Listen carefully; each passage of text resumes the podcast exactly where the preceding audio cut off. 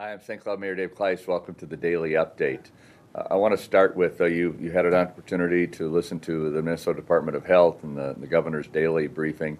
Uh, numbers. I'll start the, with the, the numbers that we have uh, statewide. Uh, 1,912 uh, confirmed cases.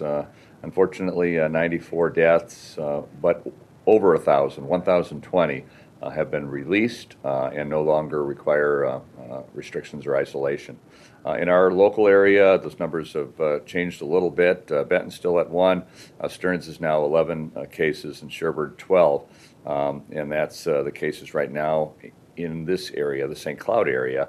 Of course, we know that um, uh, there are more than likely uh, additional cases that uh, have not uh, been tested or identified at this point, uh, but those are the local uh, cases. I wanted to, um, today I'm going to talk about, and yesterday we had an opportunity to talk about the financial situation that the city sees itself in, no different than all of you, whether it's your, your own home finances or your business, um, you know, as an employer, or employee, or, where you may be, um, we're all affected. Uh, there's no doubt, and there's nobody on the planet that doesn't have some type of effect. And so we're we're in this together, and this is one of those opportunities for me to to bring uh, different voices along on this update. Um, and so today um, we're going to be talking a little bit, kind of a follow up from the financial piece. Uh, part of that finances for the city, uh, we talked about yesterday, uh, sales tax, uh, food and beverage, hotel, motel. Of course, those are uh, very disruptive with with the governor's stay-at-home order. Until that takes place, a lot of those things can't happen. one of the other funding sources we have is property tax, and most of you probably already received your valuation. Um, and so uh, I brought uh, today uh, Lisa Young, who is our city assessor um, and uh, works on the assessment of uh, the value of property. So you received that piece uh, in the mail. If you didn't receive it yesterday, you, you might receive it today or in the next few days. Um, there, it starts a process, and that process basically gives you an opportunity as a public, once you get that statement, it gives you an indication of what the value of your property is. And I brought Lisa in today to, since those are coming out. I mean, the, the aspects of uh, the city don't stop. Uh, COVID 19 has certainly changed how we do things, all of us. Uh, but we want to make sure that you understand uh, that process. Um, in that letter that you received, it gives a time and a date as to when you can come in and if you have questions or if you wish to appeal that valuation. Uh, that process, whether it's uh, COVID 19 or not, takes place on an annual basis. Um, the date that is in, listed in the letter that you received um, is the date that it'll happen, but now that is subject to uh, COVID 19 guidelines. Uh, if the stay at home order is extended uh, for any reason, that would actually take us past the date that's in your letter. Um, and so that would, uh, there could potentially be a change. But uh, I wanted to, and I'm, and I'm going to turn it over to, to our city assessor. Lisa Young to kind of talk a little bit about that process um, and uh, what to expect and uh, the fact that you got the letter. I think we're all at home. Obviously, we're staying home more often, so probably looking at uh, the mail in even a, a little different way. And uh, so she can explain that to me. Lisa? Thanks, Mayor Dave. Um, as you all have maybe seen or will be seeing soon, the valuation notice for your 2020 assessed value is out. Um, just to let you know, if you have questions about that, our appraisers are still available, even with the um, COVID related issues going on in the world, to answer any questions you might have about that valuation. A large number of our residential properties and properties within the city of St. Cloud have seen changes in their valuations, and how that is taken place is under the rules and regulations that the Department of Revenue put in place. Our office uh, reviews the sales that come into our um, city every um, every year and then adjust values accordingly. These values that you're seeing on your statements now were set as of January 2nd, and um, just kind of getting the letters and valuation statements out in the mail, you're receiving them now. Um, the changes that you've seen are based on market activity within the city limits, and these valuations will influence the taxes that are due actually in 2021.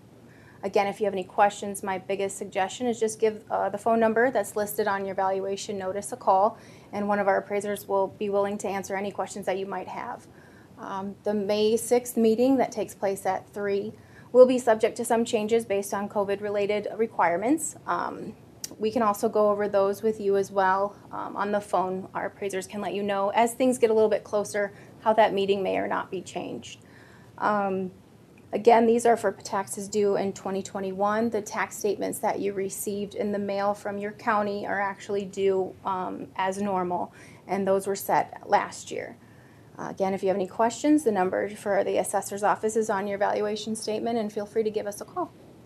Well, thank you, Lisa. I appreciate uh, the opportunity, and uh, it's an opportunity to give the information. Again, when you're getting mail, we want to make sure, and, and the pur- purpose of this update every day is to keep you informed of uh, things that are related, um, you know, with COVID-19, but also in the city.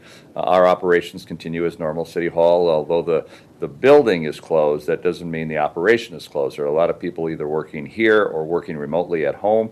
Um, A lot of things you can do online. Uh, In fact, most things you can do online. If not, you can make a phone call, uh, and our folks will answer those calls and, uh, and help you, help you guide through this process.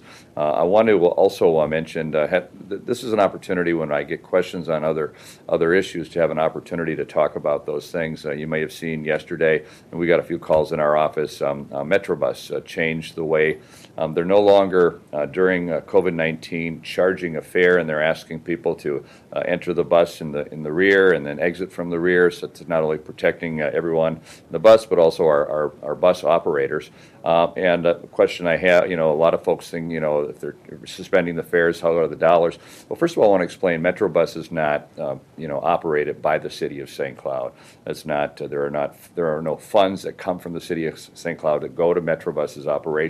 Most of their operation is, is federal and state dollars. And from talking to the CEO, uh, Ryan Daniel, who, who was on one of these updates uh, last week, um, they had received uh, notice, uh, a direction really from the national uh, transit uh, folks, the folks that actually fund what they do, including the state and the federal, those dollars are. And of course, there's a fare box. They are, they were strongly uh, recommended to, to dispense with the collection of fares, and then the dollars were then, uh, are appropriated from the federal, uh, from the federal uh, folks uh, to cover that fare box loss. But in addition, it actually is covering all of the operations. Metrobus is under a different uh, operation right now. They're actually on what was considered their Saturday route, so it's limited service and it's essential service only. That's an important aspect. There are still a number of essential workers, whether they be healthcare, uh, groceries, uh, food, uh, you know, the food supply, daycare. There are a number of folks that are it's necessary for them uh, to be working right now, and for some, uh, many of them don't have uh, transportation, so public transit is their way of getting there. Also, uh, to get to a grocery store, to a pharmacist. We also have what's called the Dial-A-Ride, and that also is available on a per basis. Uh, you know, and these are all essential uh, reasons. So if they need to get to a to a pharmacist or a grocery, uh, they can do that. But they've changed the way the the funding piece is. Of course, they're going through a process also to look uh, in the future of going without actually collecting anything. It'll be kind of a, a more of a card system where you wouldn't actually have to do a transition. You'd buy your card in a machine, and then you would you'd ride the bus. That's going to the future. But right now, based on the national directive they've received and the funding actually to continue their operation, uh, they're able to do that and still cur- um, allow. Uh, of course, their the ridership is down because it's essential service only, uh, but it allows them to those individuals that are essential uh, to get to work, whether they be healthcare workers or other other folks that are essential uh, during the during the stay-at-home order. So um, that is not going to change anything as far as the financial piece. And they're they're actually a board that uh, operates. Uh, Met, oversees Metrobus, and, and it's not, again, not part of the city. It's actually a collaboration between St. Cloud, Sauk Rapids, Sartell, and Waite Park. So it's a joint powers agreement that uh, created uh, quite a long time ago, 50 years ago, actually. Um, and so it operates separately as its own entity uh, with its own uh, employees. And for the operators there and for the and the public, uh, they're they're practicing. I know the social distancing aspect, uh, and now they're uh, the federal dollars are helping them operate um, during this, uh, covering all of those costs. Uh, going forward, and of course that's temporary. So uh, any any questions you have, direct that directly to uh, to Metrobus. Um, any questions that you have or information you need, uh, the purpose of these updates also is direct you to our website. The city's website has all the information you can link on uh, COVID 19 or coronavirus. It gives you updates links directly to the CDC, the Center for Disease Control, Minnesota Department of Health. Uh, Minnesota has set up a, a, a portal that actually it's a it's a gr- it's a great uh, site to actually follow uh, uh, guidelines and also look at um, uh, things that are important to COVID 19 related information. If you're an employee or an employer, it gives you the list of, businesses and different uh, uh, possibilities for utilizing uh, whether it's PPP or if you're unemployment, those types of things.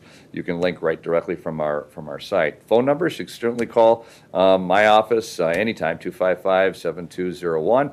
Feel free to call me at home at 253 9535. Uh, You can call the COVID 19 hotline, which is the Emergency Operations Center number. Um, that's 1 uh, 877 St. Cloud. That's 877 782 5683. Um, Until until the next time we have an opportunity, till tomorrow's update, uh, stay healthy, stay well, and God bless you.